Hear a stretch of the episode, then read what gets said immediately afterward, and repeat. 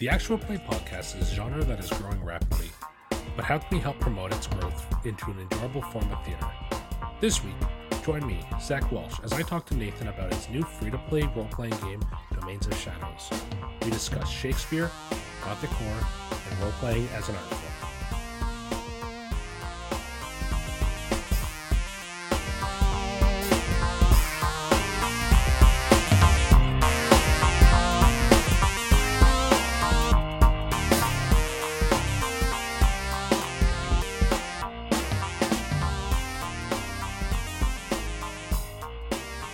Welcome to Schedule for Launch, a podcast to discover projects you may not have heard of. This week, I am very excited and happy to be joined by Nathan. We're going to be discussing his new system and game, Domains of Shadows. Nathan, thank you so much for joining me today.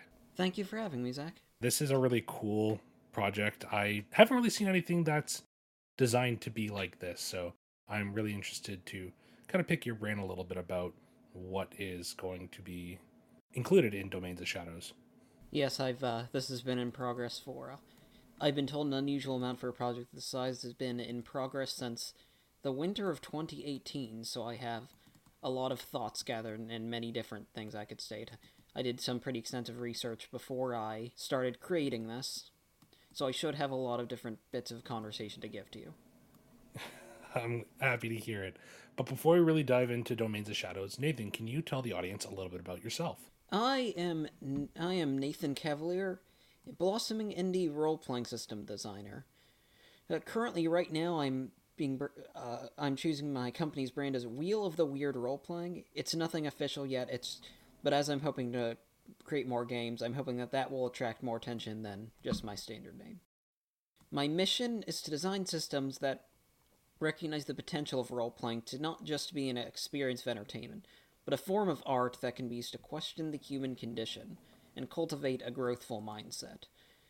It's um something that I saw is kind of an untapped potential in a lot of role playing systems is to actually create it for outside audience or be used as closer to an art form.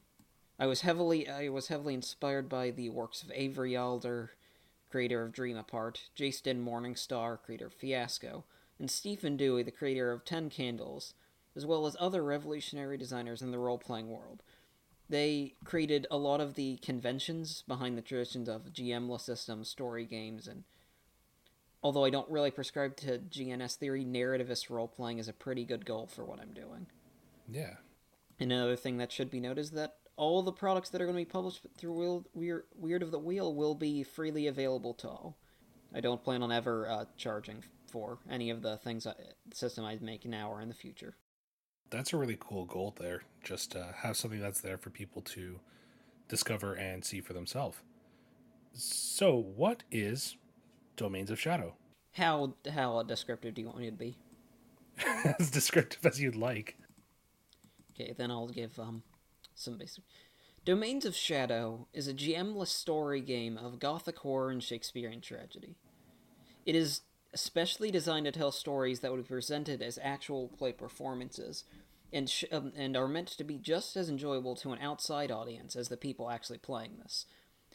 Almost all of the mechanics in the system were built around what this can be best done to most facilitate an audio play format uh, to, to maintain as a, to to basically push as much as possible to in character action and to uh, to showing rather than telling to create an actual more a more theatrical method meant to kind of uh, smooth pacing to cr- uh, create drama and have some streamlined rules that seldom ever uh, come up so that uh, you can tell it as something closer to improv or standio- standard radio play uh.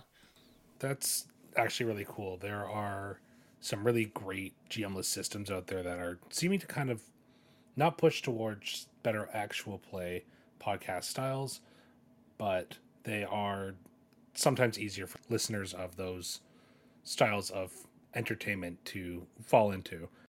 How does Domain of Shadows set itself up to be used as an, an actual play style?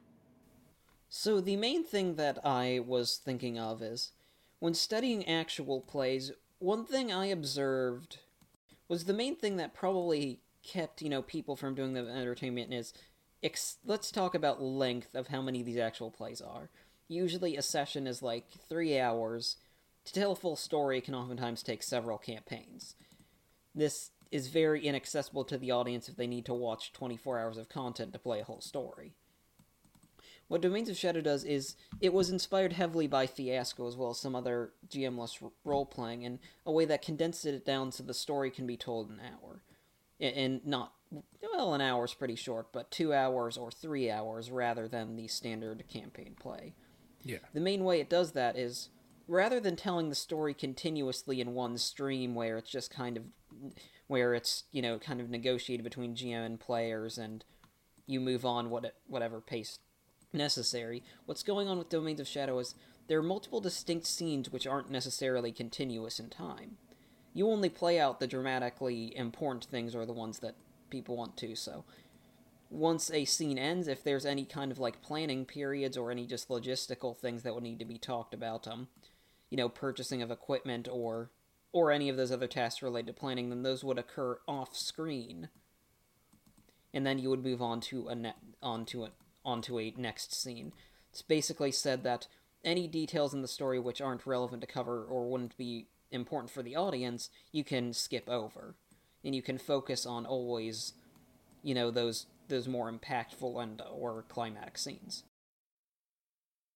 That was heavily inspired by Fiasco, which, um, if you've ever seen actual play or seen a session, you can see that in play. And those are some of the most popular games right now. I'm finding a lot of people are kind of coming along and seeing those games and they're wanting to play it.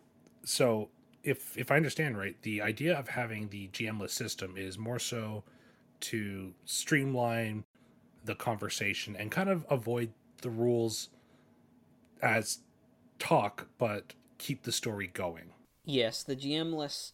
The major reason why I was doing this GMless is because when you have a GM, your players can't just do things. They have to get it past the GM for approval.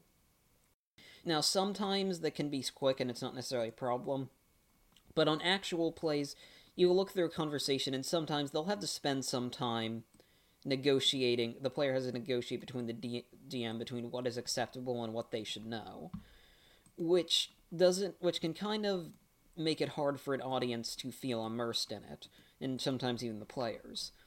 What GMless systems do is that you don't need to go through that extra level of processing. You can invent details into the storyline that would facilitate or make it go quicker.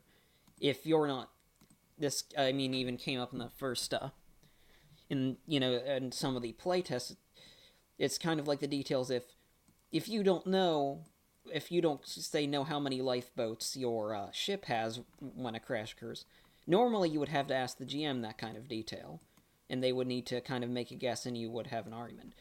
With a GM system like this, you can just state how many would be reasonable or dramatic for the scene.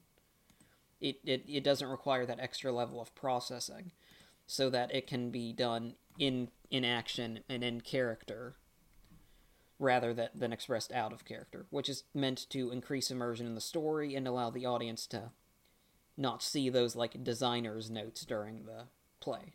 Okay, I I kind of get that. That's really cool. One of the things I really like about Domain of Shadows here is also that it runs on non-continuous stories for the most part. From what I understand, you sent me a little bit of the playtest in the first draft, and as you said, you can hear a story over the course of 24 hours via podcast. But Domains of Shadows aims to cut that down into smaller chunks. Almost the best thing I can compare it to in modern TV, I guess, would be Black Mirror. So it's these bite-sized stories instead of huge sprawling campaigns. Is that a good way to describe Domain of Shadows? That was actually exactly what I was thinking of. In fact, um, I was actually thinking of creating an actual play podcast based off of this, and I was already thinking of doing that kind of a Twilight Zone or Black Mirror structure where every di- you you have a new story every single time it's uh, being told with different characters, a self-contained story. Okay, yeah, I really like that. And you mentioned characters there. Something super cool to me is actually how you've described characters in Domains of Shadows as not necessarily needing to be one main person, but a maybe even like a, a small faction. Could you kind of go into details about kind of setup and characters and how people can hop into this game right from the get go? So, like all standard role playing games, um, during this you uh, each uh, during this you players or the actors are obviously responsible for telling through the characters each player will have basically the characters in the story are split into what are called main characters and supporting characters.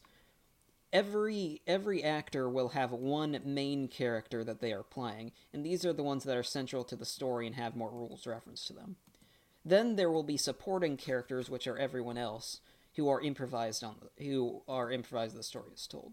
The main difference is that the main characters actually have certain text write-ups or de- things for development.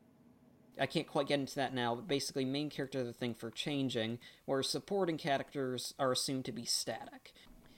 Uh, and that's uh, typically how it's organized organized with that. But now back to kind of what you were mentioning is that so a main character in this case, or even a supporting character, isn't necessarily a conventional character. It is mentioned that sometimes these can be factions, and that whenever a scene begins, whoever is playing that faction will determine, you know, who is in that scene or just kind of what groups or members of that.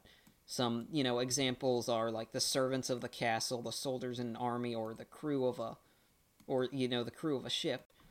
These are based in Shakespearean stage direction so that instead of, you know, representing a single person, you can also choose to represent a group.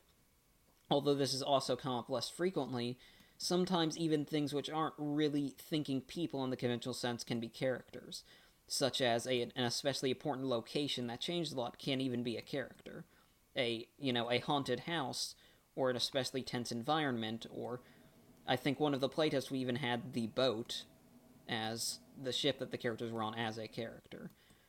It's basically anything that has a chance for change over the story, and due to its Gothic and Shakespearean trappings, usually that change is of corruption. Anything which can be developed in corruption over the story is given a, char- a role as a character.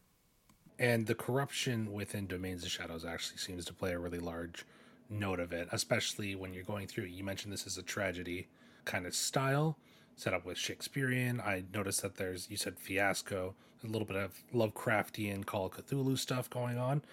And the thing that you've named this is the other world, and specifically the blight. How do those factor into telling a progressive gothic horror story? There aren't many mechanics in Domains of Shadow aside from the things about framing scenes, which, which I mean, I could get into those, but those are pretty simple. The other main mechanic is in it is the blight.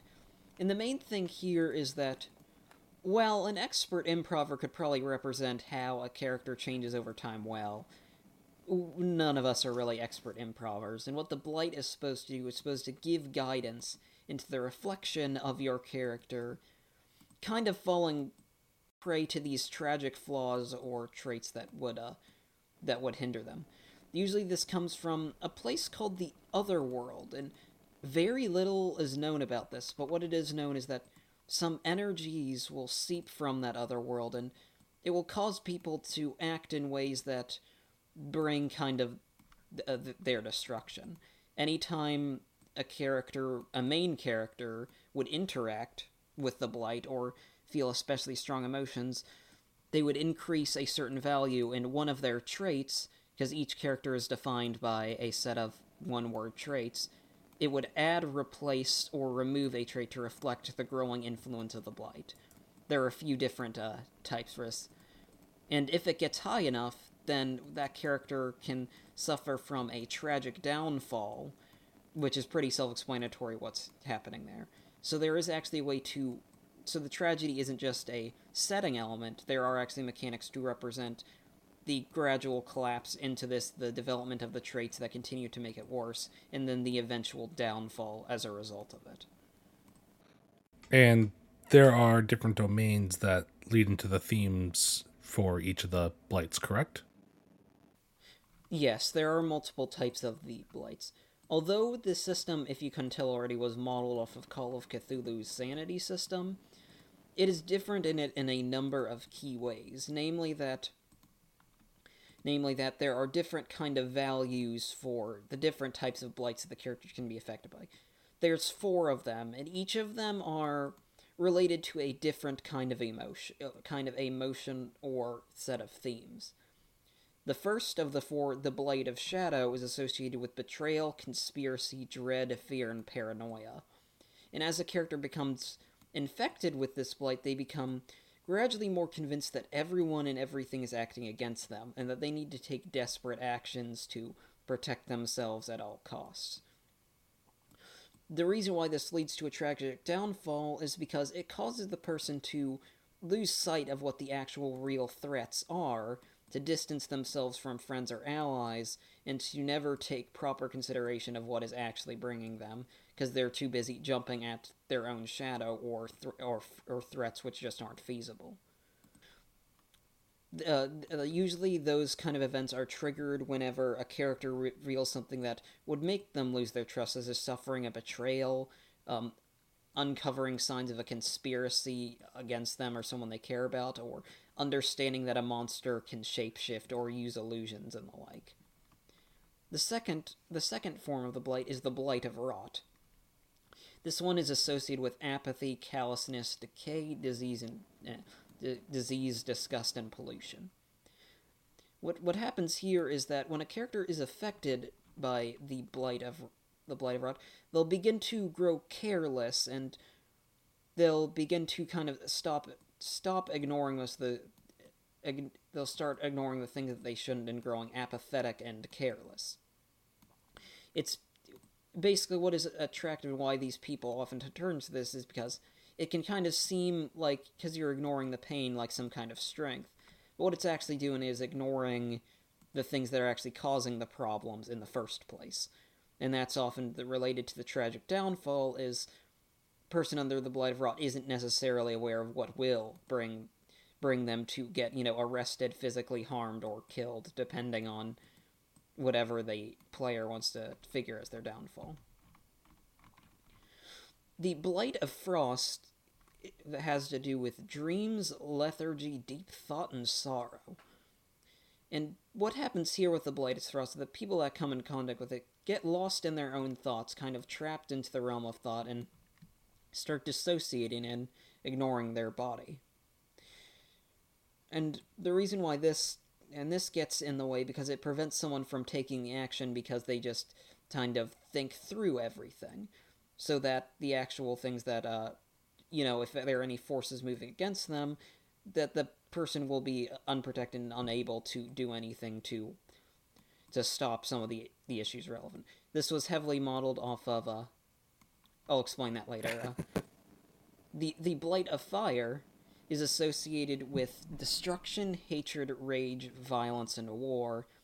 What happens with the Blight of Fire is that they become gradual. The Blight of Fire occurs, you know, when someone is exposed to violence, especially if they do it themselves or encounter resistance, they'll become gradually more and more convinced that the righteousness of their cause and the need for violence to solve it, and it leads into a cycle where they kind of lose sense of almost they almost become so dogmatic that they lose sense of their original goals and it becomes a and, and it becomes a destructive. These were modeled off of various um, Shakespearean characters and uh, Gothic ones, uh, based off of several Gothic and Shakespearean characters. Uh, Blight of Fire, you can uh, Blight of Fire it is kind of a behavior for. Uh, it was actually heavily ins- inspired by uh, Laert- Laertes from Hamlet, as well as debatably Macbeth and Claudius. Um, and even if we're going to gothic things, something like tend to be the more monstrous characters like Dracula, the later stages of the monster, uh, and and Victor Frankenstein can be seen as representations of the Blight of Fire. The Blight of Frost was actually heavily inspired by Hamlet's behavior in Hamlet and can be seen in a lot of the goth the Gothic characters well, especially ones of Kafka or Lovecraftian ones. The Blight of Rot, you can even see some of statements from Macbeth's from, you know, Macbeth, some of his statement some of his several of his statements have to do have to do with uh, kind of losing the interest in that as well as this can be seen in a few Lovecraftian ones as well and just in just in general any of any of the Poe related stories that have that descent into madness theme.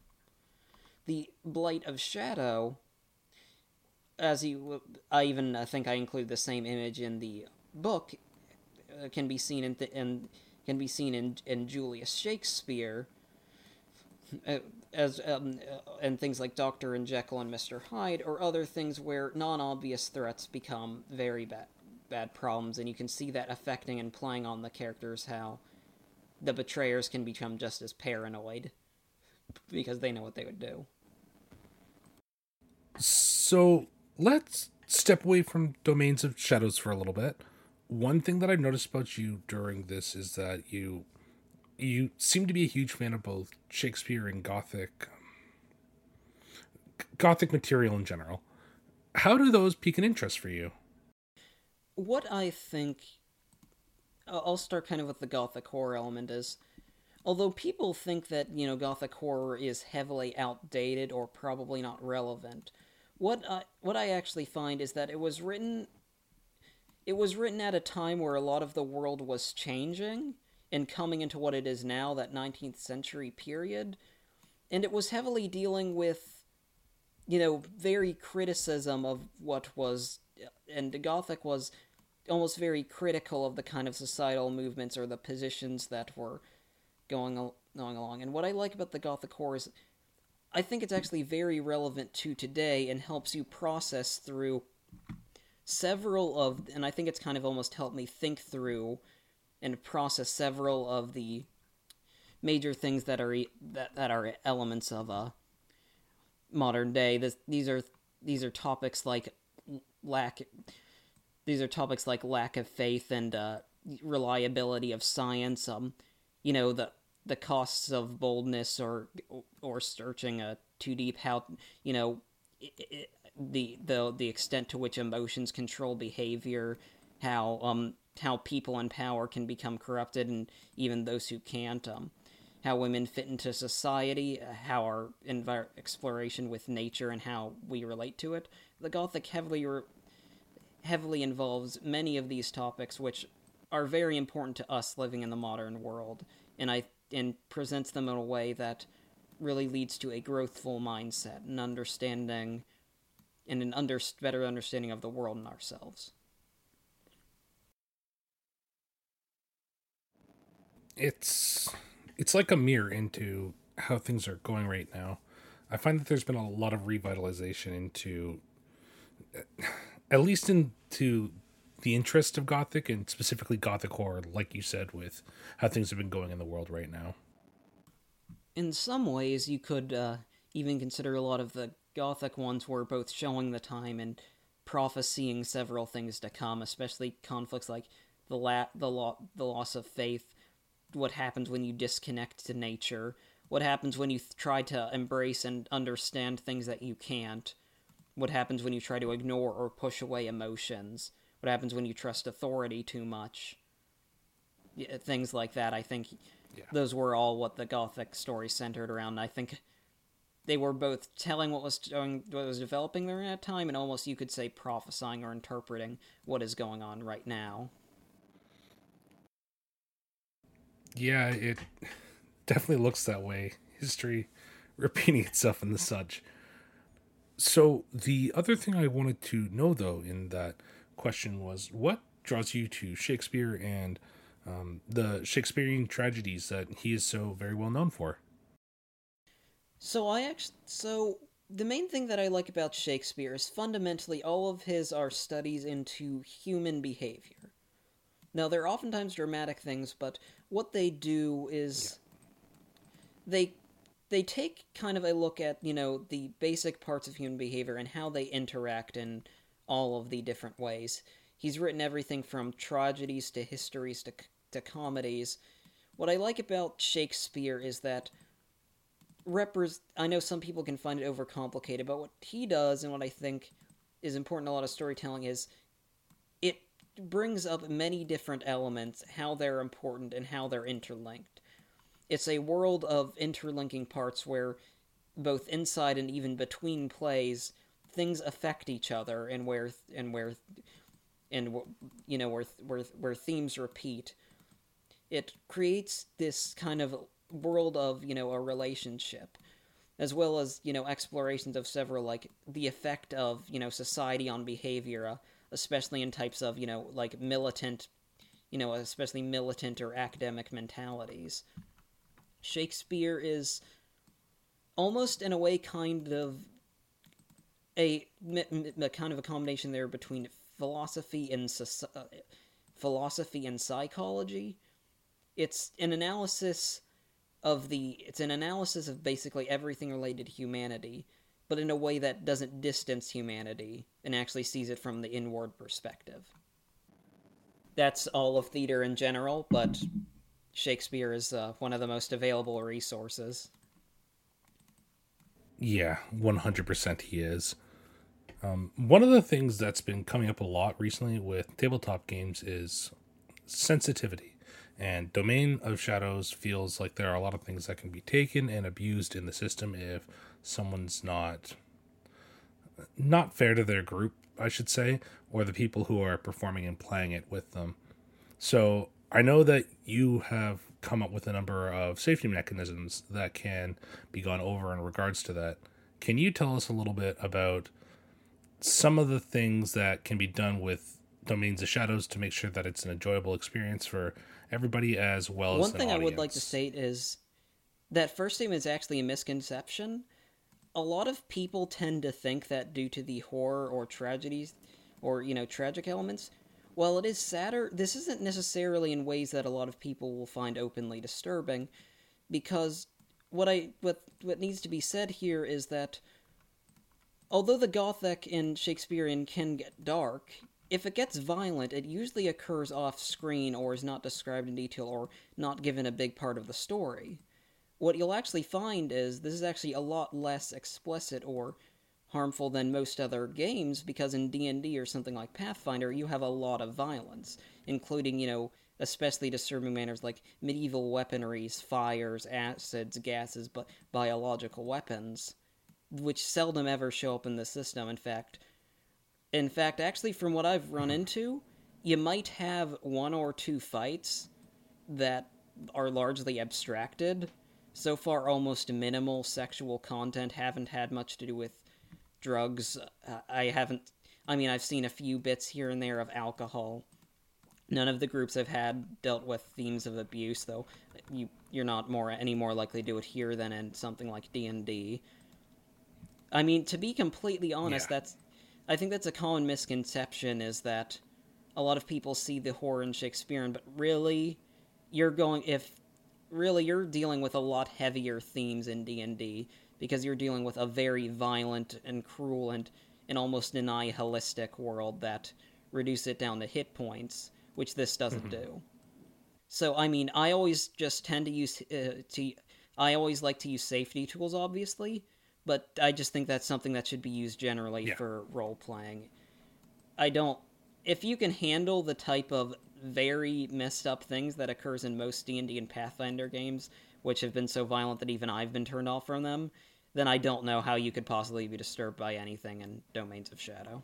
That's really good to hear because I know that a especially in the independent developer side of things, indie games appeal to a very different audience than D&D. A lot of the times it's people who've been turned off from the big tabletop role playing games that by their rules as written sort of lack those safety mechanisms as more than just like a check with your group kind of thing. Um, I've I've heard I mean there's entire entire pages on the internet to describe the horror stories that people have had with their their dungeon masters. And I think one of the things that really helps Domains of Shadows here is that it is GMless. Uh, can you explain that connection between why why it would be easier if it's GMless to stay content safe? Okay, so Yeah, one of the things I've noticed is a lot of the times, a lot of these horror stories happen from either a bad player, but more times that I've seen from these things, it tends to come from a um, a power tripping DM is the best way to explain it. Um, I've had a couple. It's it's not common. I would say I would say that for the most part, most people know to stay away from certain topics. But in these power heavy worlds, you see it happen more frequently than. I guess I should say that due to D and D's big net and Pathfinder's big net, they attract a much larger audience, and you're just there's just higher chance to run into different people. I will also, you know, state I kind of brought this up earlier, but mm-hmm. I mean, I always I've heard people say like I I've heard kind of people say I don't want to deal with dark themes, then go to D and D, and I'm like, what going on in D and D is a, a lot of, especially with kind of something with hit points, is D and D is also very centered on violence, which and especially it's not even like it's like it's one thing for like to see someone shot but in d&d you have things people being burned alive like choking on toxic gases mm-hmm. biological um, things that if used in real life would be considered war crimes which are yeah. standard the fi- no one thinks second about a firebolt in d&d no and i think it's also kind of d&d's you know it kind of reduces the people down to hit points like it usually doesn't care if it's just kind of common that you know one of the enemies dies um, and I think what can happen, example, D and D with desensitizing is you're just so used to having these masses like goblins, orcs just dying left and right mm-hmm. that when you finally reach the point where someone can't handle it, it's just hard to imagine that because, you know, like there's a body count of twenty going on in the last uh, session. It just, yeah, it would probably feel. I think that's also just kind of it's, you know, to take to take you know that entertainment or not guilt from mm-hmm. a violent form of entertainment. You have to distance yourself, and I feel yeah. like that's definitely a big fault. Is that sometimes that distancing doesn't always work. Yeah, it can it can be tricky. So a big thing about Wheel of Weird, Wheel of the Weird, and the stuff you're putting out is you've directly stated that you want to look at actual plays and role playing as an art form versus just being a game. What are some of the ways you think that people can experience and get that insight? So let me state that really, um, the definition of fine arts is pretty soft. What I mean in this case is that, what I mostly mean in this case, that it's actually worthy of some study and viewing by an outside audience. Okay. I know that. I mean, I know that some people would debate with me. I would consider most sports an art form. Mm-hmm. I'm thinking that mainly my comment there is that it's not something that a bunch of uh, people are doing math in the basement for. It, you know, it should be something that should kind of be looked for for how can it explain certain concepts? How can it be used to teach? How can you know? How can it be used to appeal to an audience? So I think that's the main thing that I'm referring to in an art form in in in truth, I'm in truth I don't that more has to do with changing of logistical details um but I do think that there are some design things that can make it accessible outside of the direct play. That art form thing is basically the opinion that it should be relevant to someone other than the artist or in this case the player.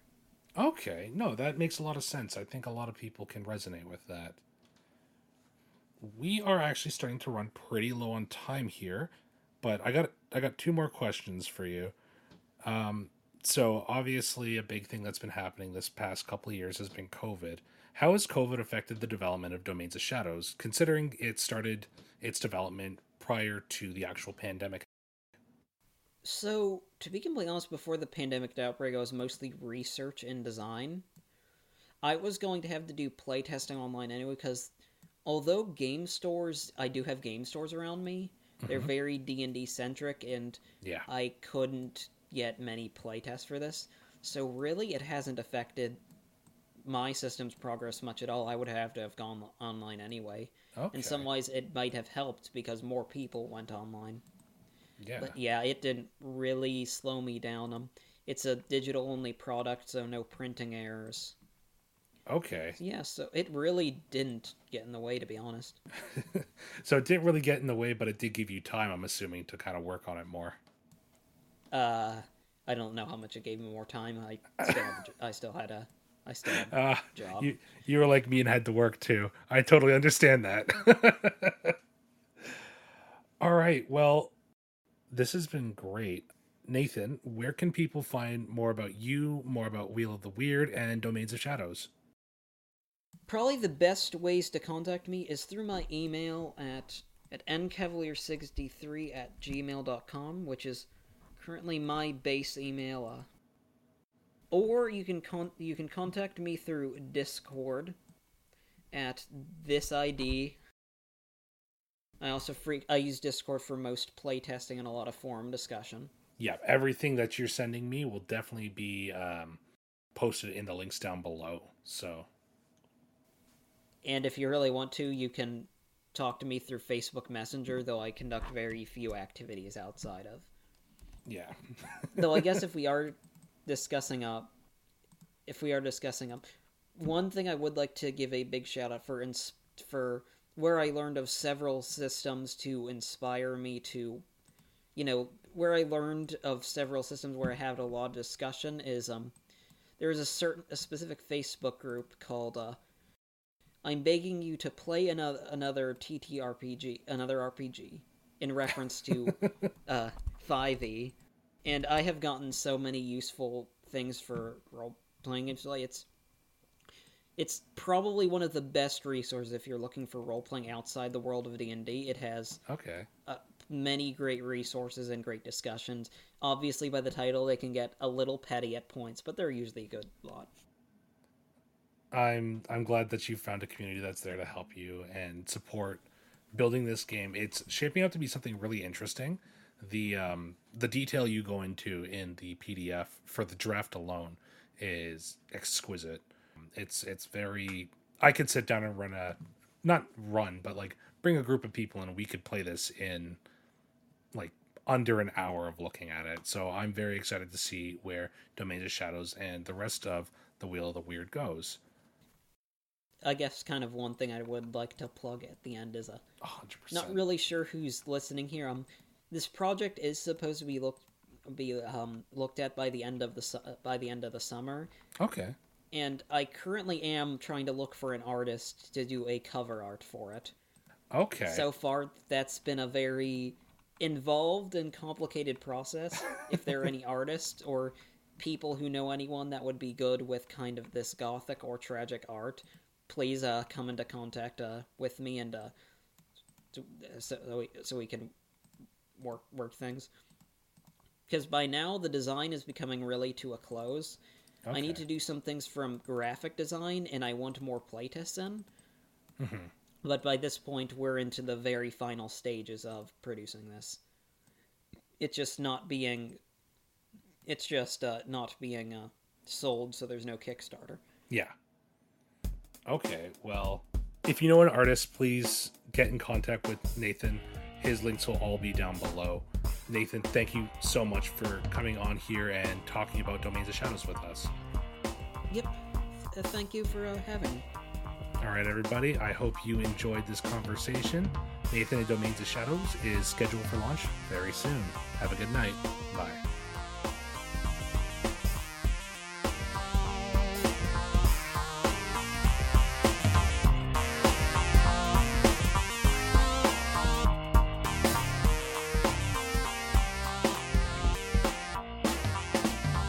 Thank you to Nathan for coming onto the show this week. If you're an artist or you know one looking for some work, please consider sending him a message and seeing if you can work something out. And thank you for listening. There's been a huge jump in listeners lately, and it's it's been incredibly humbling. If you like the show and you want to hear more, please consider leaving a review or mentioning it to a friend because word of mouth is the best way to grow. Next week, we have a very cool episode which will be featuring the new sign language role playing game Inspire Isles and its queer Rich. I hope to see you there.